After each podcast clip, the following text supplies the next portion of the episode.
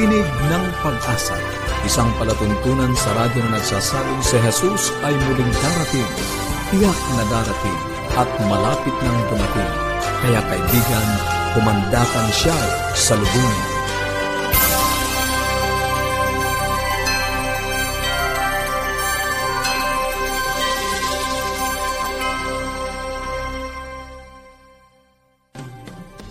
Maligaya at puno ng pag-asang pakikinig mga kaibigan. Kami po ang inyong mga lingkod, Pastor Nertaransa. At Meloong. Nag-aanyaya na samahan niyo kami sa loob lamang ng 30 minuto upang atin pong pag-aralan, pag-usapan ang mga bagay na makapagpapalago ng ating relasyon sa ating mga tahanan at higit sa lahat, ang pagtuklas ng pag-asang nagmumula sa salita ng ating Panginoong Diyos. Nais po namin kayong padalhan ng mga aralin sa Biblia at mga aklat. Kung gusto niyo po makatanggap, pakipag-ugnayan lang po kayo sa amin. Maaari po kayong mag-text, tumawag, or mag-send ng message. Ang atin pong mga numero Sa Globe, 0917-1742-777 at sa Smart, 0968-8536-607. Pwede rin po kayong magpadala ng mensahe sa ating email, connect at adventist.ph or mag-iwan po dito sa comment section sa ating episode sa Facebook. Ang ating pong page forward slash AWR Luzon, Philippines. Sa mga nagnanais naman po ng karagdagang aralin sa banal na kasulatan na readily downloadable, meron po itong design for adult, meron pong for kids, maaari niyo pong i-visit ang bibleschools.com forward slash Central Luzon. Ano pa pong iniintay nyo? Mag-send na po kayo ng mensahe dito sa ating tanggapan sa Tinig ng Pag-asa. At pwede rin po namin kayong padalhan ng hard copy ng atin pong Bible Lessons na Explore. Ito po ay isang napakagandang aralin. Kaya i-text nyo po ang inyong mga kompletong pangalan at address at kayo po ay aming padadalhan. Sa atin pong buhay pamilya, makakasama pa rin natin si Ma'am Delba de Chavez sa serye ng Ideas to Invigorate Relationship the gift that returns to you. Sa atin namang pag-aaral ng banal na salita ng ating Panginoong Diyos, isang bagong serye ang atin pong uh, pag-aaralan mula ngayon at sa mga susunod, ito po ang inyong abangan. Kahapon po, nalaman natin na ang paggalang, hindi pala ito pagsasabi lang ng po at opo, kuya or ate. Ito ay higit pa doon sa mga common courtesies na yun. Although, syempre, mahalaga yon mm-hmm. Pastor Nair, lalo Tama. na sa kultura natin bilang mga Pinoy, Pilipino. Pero mas malalim doon yung mga mm-hmm. idea, yung mga pinunto ni Ma'am Deng sa atin, lalo na nung nakaraan. At ito ay dudugtungan pa nga niya ngayon. Ano? Yes. At kagaya ng maraming mga ugali, Pastor na mm. mabuti man o hindi, ito ay sa tahanan, nakikita sa tahanan ito nagsisimula. Tama, tama. Ito ay natututunan, itinuturo, Pastor Nair, mm. sa pamamagitan ng halimbawa. halimbawa. Yes, kailangan nakikita ano po sa atin. Ibig sabihin, Pastor, sa atin ito dapat na mga magulang nagsisimula. Correct, correct. Kahapon po ay binigyan tayo ni Tita Deng ng mga practical ideas how we can show respect at ipagpapatuloy nga po yan natin ngayon. This is a pre-recorded discussion. Let's give the time to Tita Deng. Welcome po everyone to Buhay Pamilya. Kaibigan, alam mo, ang respeto hindi natin kayang i-demand. It cannot be demanded habang nagpapakita tayo ng paggalang o respeto sa ating asawa, sa ating anak, kaibigan, mga magulang, kapatid, lalong magre-respeto din o igagalang din tayo.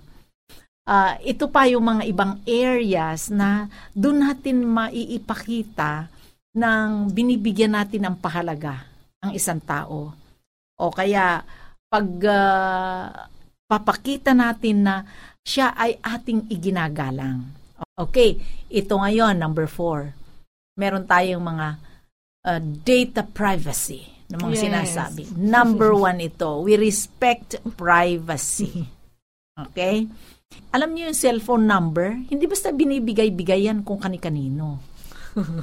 Tanungin muna natin dun sa tao Correct. kung okay lang ba kasi gusto kanyang makausap, pwede bang ibigay ko sa kanya? Okay. O ako na magbigay ng number niya kasi siya na talaga naman ang may kailangan. Okay. Pwedeng ganon. Nasa sa ating pakikipag-usap. Alam niyo, no, isang araw ito tinuro ko sa aking apo. Sabi ko, anak, may boundaries. Uh-huh. Hanggang dyan ka lang. okay? Hindi lahat ng uh, ng bagay dito ay iyong hihipuin. Papakialaman. O, papakialaman. Yan. At hindi ko rin pakikialaman yung iyong mga gamit, mga laruan.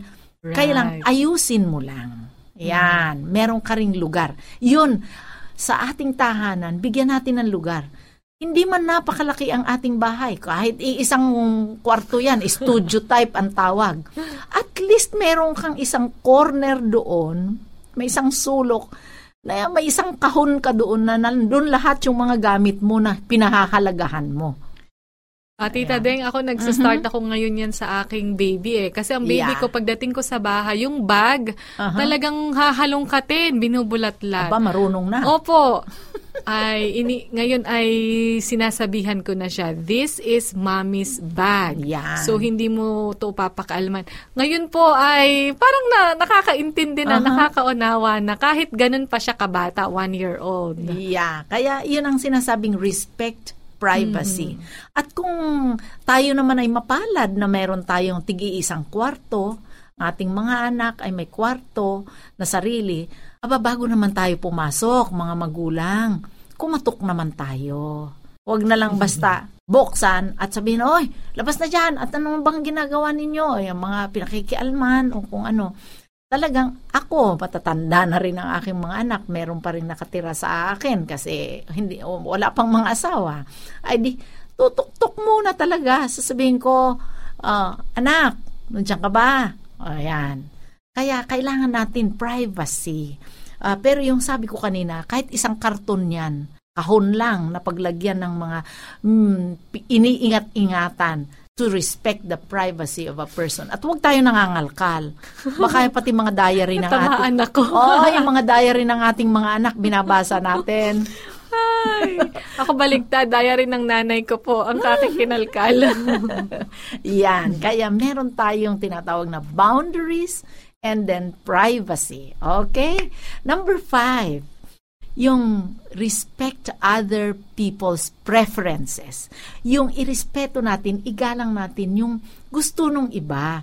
Limbawa, sa tahanan, mm-hmm. ang nanay gusto na okay. pag isinampay ganito ang gusto niya na pagsasampay. Eh ngayon yung asawa naman, eh, pare-pareho lang yan sabihin. Hindi baga Alam ninyo, hindi pala paggalang yun eh. Hindi ang sasabihin na, hmm, pare-pareho lang yan. Ganitong pagkatiklop niyan o pagkasampay, di ba? Meron yung ano. Yung pagpindot ng toothpaste. Kasi nagsishare-share ng toothpaste. Natatawa ako sa nakaka-relate ako. Sasabihin, dapat ganito ang pagpindot natin sa toothpaste. Ay nako, magsarili na lang kayong toothpaste kung gusto niyo yung ganyan.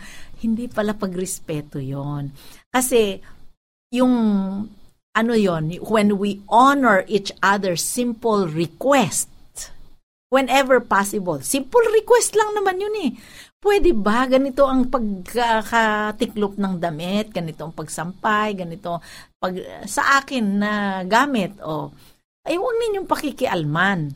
Yan. We respect preferences. Meron bang asawang lalaki, sabi niya, gusto ko ang kanin hindi malambot. Mm-hmm. Yan.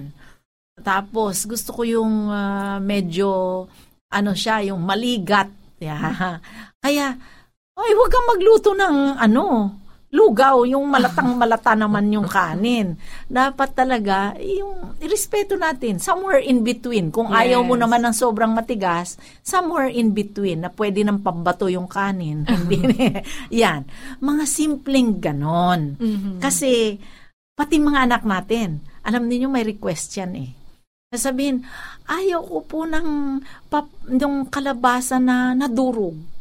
Mm-hmm. Oh, kasi iba na ang feeling nila doon. Ay di huwag tayong magluto ng durog na kalabasa. Yun, we respect other people's preferences. Ganon din sa pag, mga friends natin sa workplace. Ganon din. We respect their preferences. Kung gusto nila na ang kanilang mga gamit ay uh, hindi natin pakikialaman doon, ay huwag, magpaalam din tayo. Okay, number six. Ito po yung huli doon sa mga practical ideas where we can give or show respect ay yung time. Mm-hmm. Ano po yung time? Uh, si Ruth, laging sinasabihan siya ng kanyang tatay, kung ikaw ay pahulihin, parang ninakawan mo na yung tao na naghihintay sa iyo. Yes. Ninakawan mo siya. Okay? Kaya, natuto siya.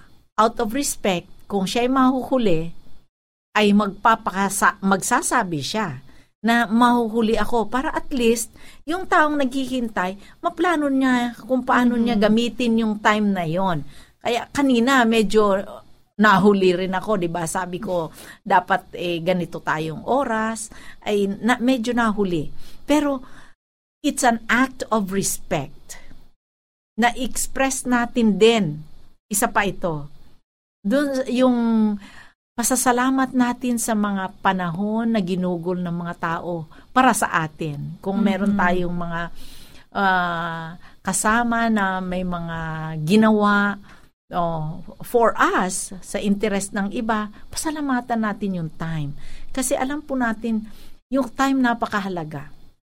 Isang segundo, uh, isang minuto, napakahalaga. Eh mm-hmm. lalo na yung 30 minutes na naghintay mm-hmm. na hindi alam kung ano, may hinihintay ba ba ako? Yes. Oh. Yan. Kaya yung pagrespeto natin ay mahalaga. Eh, pero gusto ko ito kasi may reminder talaga. Mahalaga ito. Ito'y panglimang uh, utos. Mm-hmm. Oho. Sabi, igalang mo ang iyong ama at ang iyong ina. Primary yon. Yes. Yan upang ang iyong mga araw ay tumagal sa ibabaw ng lupa na ibinibigay sa iyo ng Panginoong mong Amen. Diyos. Kayong pagrespeto talaga babalik yun eh. Mm-hmm. Yan. Huh? At tayo naman ng mga adults, may edad na, igalang ninyo ang lahat ng mga tao yan ang oh, 1 Peter 2.17. Nasa Bible pala yan May eh. ganun pala po. Yes, igalang ninyo ang lahat ng mga tao. So Amen. wag lang yung mga nakatataas sa atin, yes. yung may mga pera, yung authorities, hindi lang yun ang igalang natin. Lahat ng mga tao. O di ba, kaibigan, napakaganda na pag tayo ay may ibinigay na regalo, regalo ng respeto, yun ay babalik sa atin. Amen. Thank you so much, Tita Deng. Let's have a quick recap. Ano po? Anong tilalakay natin ngayon? Respect, privacy. privacy. Yes. Ibig sabihin, Pastor, mm-hmm. yung mga meron silang sariling corner ang ating mga anak ano sa loob ng tahanan na hindi rin dapat natin pakikialaman. Mm-hmm. Isa pa Saka po mga ay gamit mm-hmm. nila. Ano, yes, hindi natin basta ito kinukuha mm-hmm. ng walang paalam or inaayos ng hindi nagsasabi. Mm-hmm. Isa pa ay respect other people's preferences. preferences kung ano yung gusto. Yes, maganda yung example ni Tita Deng. Sabi niya kung gusto ayaw niya ng uh, overcooked na kalabasa. Kalabasa, edi wag yun ang gawin mo. Ano, yun ay pagpapakita pagpapakita ng pagpapahalaga natin dun sa respeto sa iba. Yes, no, sa, sa iba. Yes, isa pa ay respect one another's time. Kapag yung nag-set tayo ng time at hindi tayo sumunod doon na sinayang, kumbaga, mm. Pastor Ner, sinayang natin yung kanyang panahon, yun pala ay hindi rin pagpapakita ng respeto. Ano?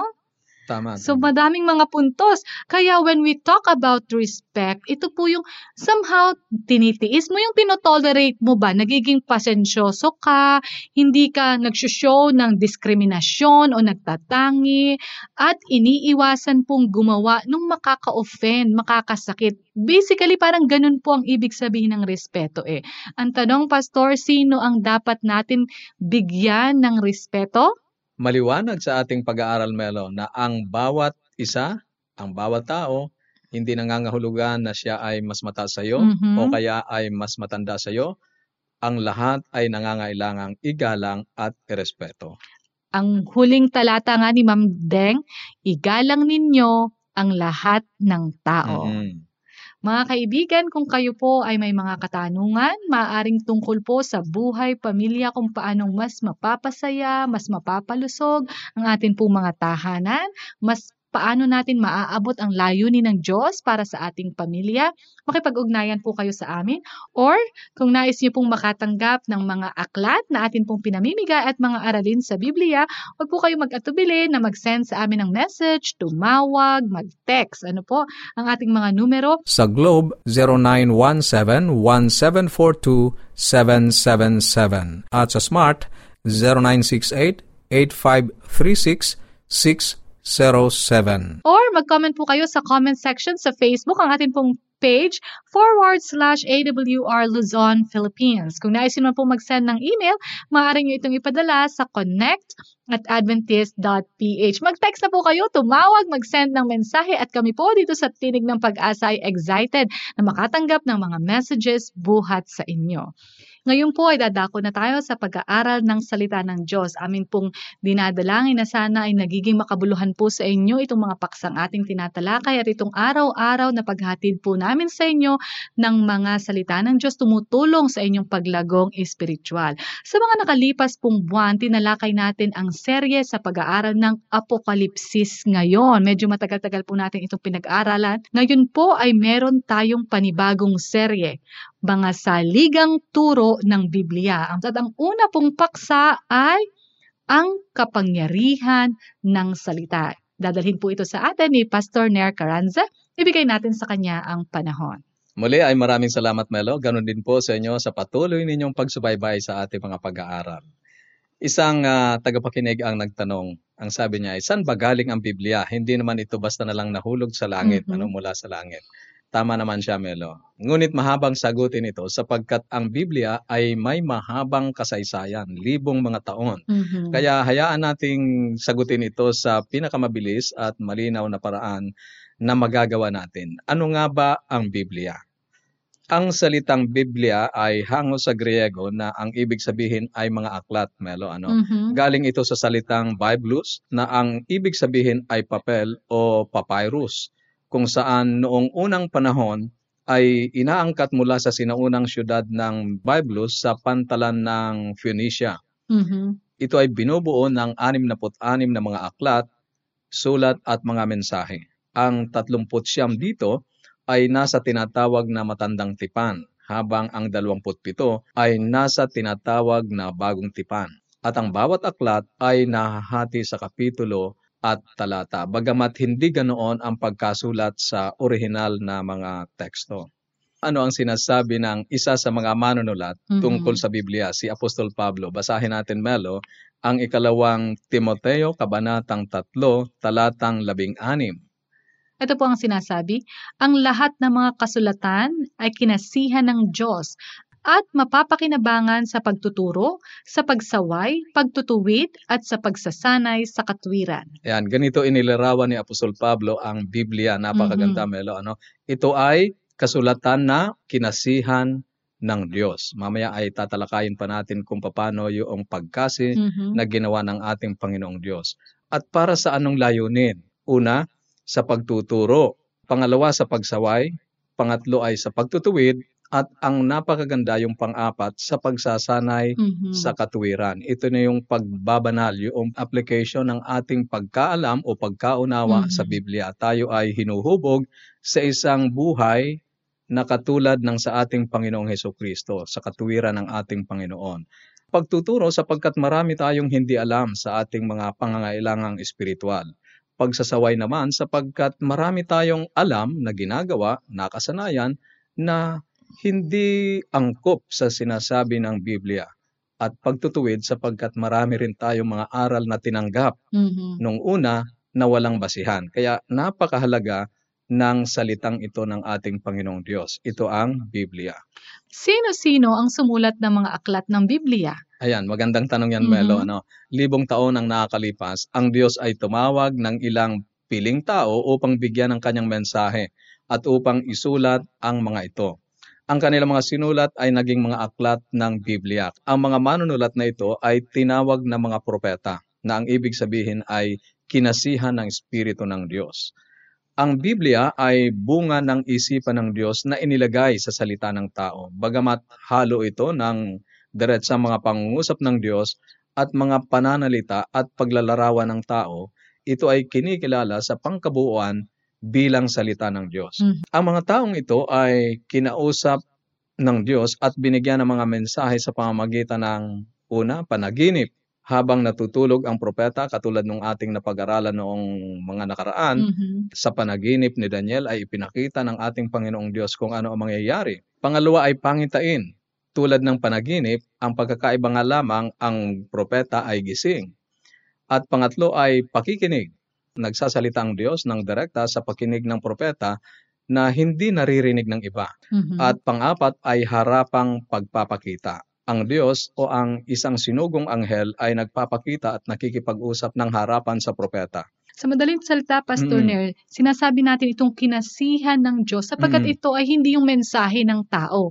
Mapapansin natin dito sa apat na paraan, Diyos ang nangungusap sa kanila, no? nagbibigay tama, ng Melo. mensahe. Itong mga propeta lamang ang nagsusulat. Ano po? Sila kumbaga ang nagre-record. But this Correct, is correct. the message of God. Mm, Kung hindi Yes. ipinakita, kung hindi nagsalita, Mhm, kung hindi ibinigay ang panaginip, mhm. walang isusulat yung propeta. Yes. Merong halos apat na pong mga iba't ibang propeta ang sumulat ng mga aklat ng Biblia, Melo. At magtataka ka na wala sa mga ito ang magkakasalungat Mhm. sa haba ng panahon na kanilang isinulat dito.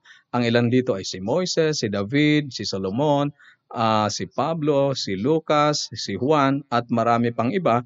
At ah, magkakaiba yung kanilang mga profession. Yes. Ano? Mayroong abogado, mayroong mangingisda, mayroong pastol na Doktor. naging hari, mayroong doktor. Oo. Mhm. Magkakaiba yung kanilang profession. Ngunit nabuo ang Biblia sapagkat ang main author nga nito ay ang Panginoong Diyos. Magkakaiba, Pastor Ner, ang sumulat ng Biblia. Magkakaibang tao, Mm. magkakaibang karanasan, Mm, malayo tama, ang tama. pag-itan. Tama. Ano correct. naman ang sabi ng Biblia tungkol sa mga sumulat ng mga aklat ng Biblia?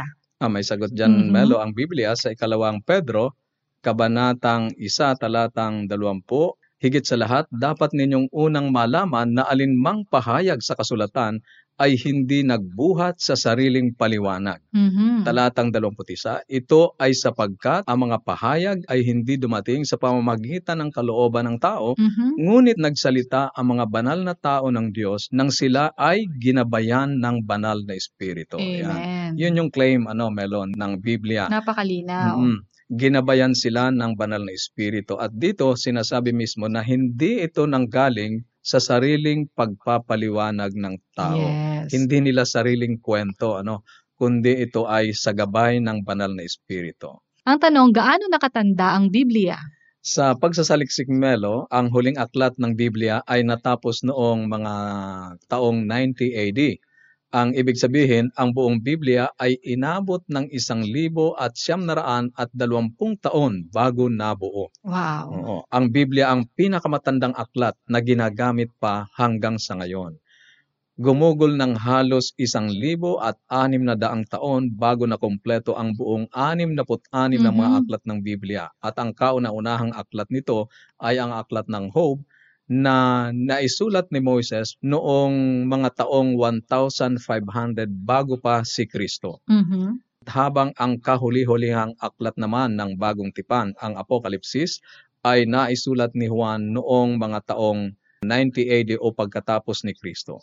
Ito ang pinakamatandang aklat at siguro pinakamatagal din Mhm. bago nabuo. Tama, Sunod tama. po, Pastor Ner, sa anong wika ito originally naisulat? Ayan, ang matandang tipan ay naisulat sa wikang Hebreo, Mhm. bagamat may ilang talata na naisulat sa wikang Aramaic. Ang mga aklat naman sa bagong tipan ay naisulat sa wikang Griego. Ang Hebreo, Aramaic at Griego ay ang mga salitang ginagamit sa panahon ng ang mga propetang ito ay isinulat ang mga aklat.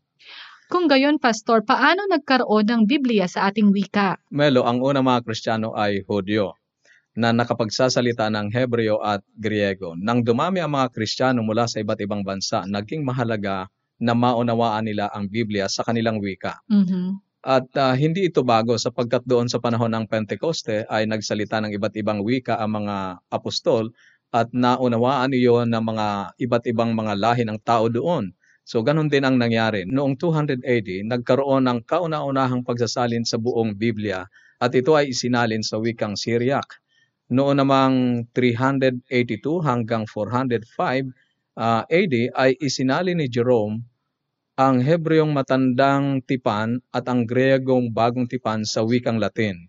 Ito ay tinawag na Latin Vulgate Mhm. na sa mahabang panahon ay ito lamang ang Bibliang maaaring basahin ng mga Katoliko. Unang isinalin ang buong Biblia mula sa Latin tungo sa wikang English ni John Wycliffe noong 1382. Ito ay hindi nagustuhan ng simbahang Katoliko.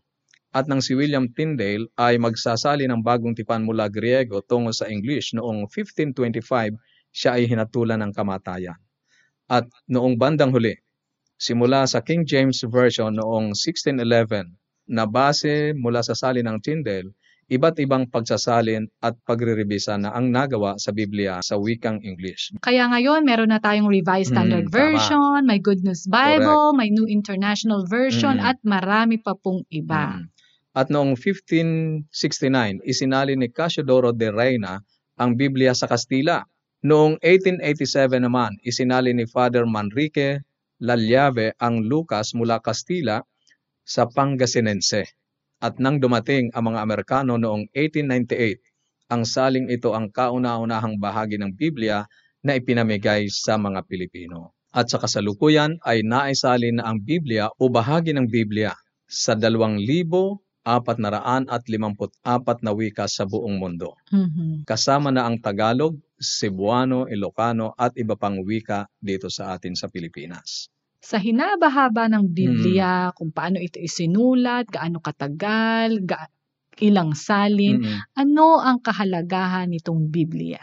Napakahalaga nito, Melo, sapagkat sinabi mismo ng ating Panginoong Yesus sa Juan, Kabanatang 8, talatang 31 at 32, kung kayo'y mananatili sa aking salita, tunay ngang kayo'y mga alagad ko, at inyong malalaman ang katotohanan at ang katotohanan ang magpapalaya sa inyo. Kaibigan, ganito kahalaga ang Biblia. Ang ating pananatili sa salita ng ating Panginoong Diyos ay magpapatunay na tayo ay kanyang mga alagad.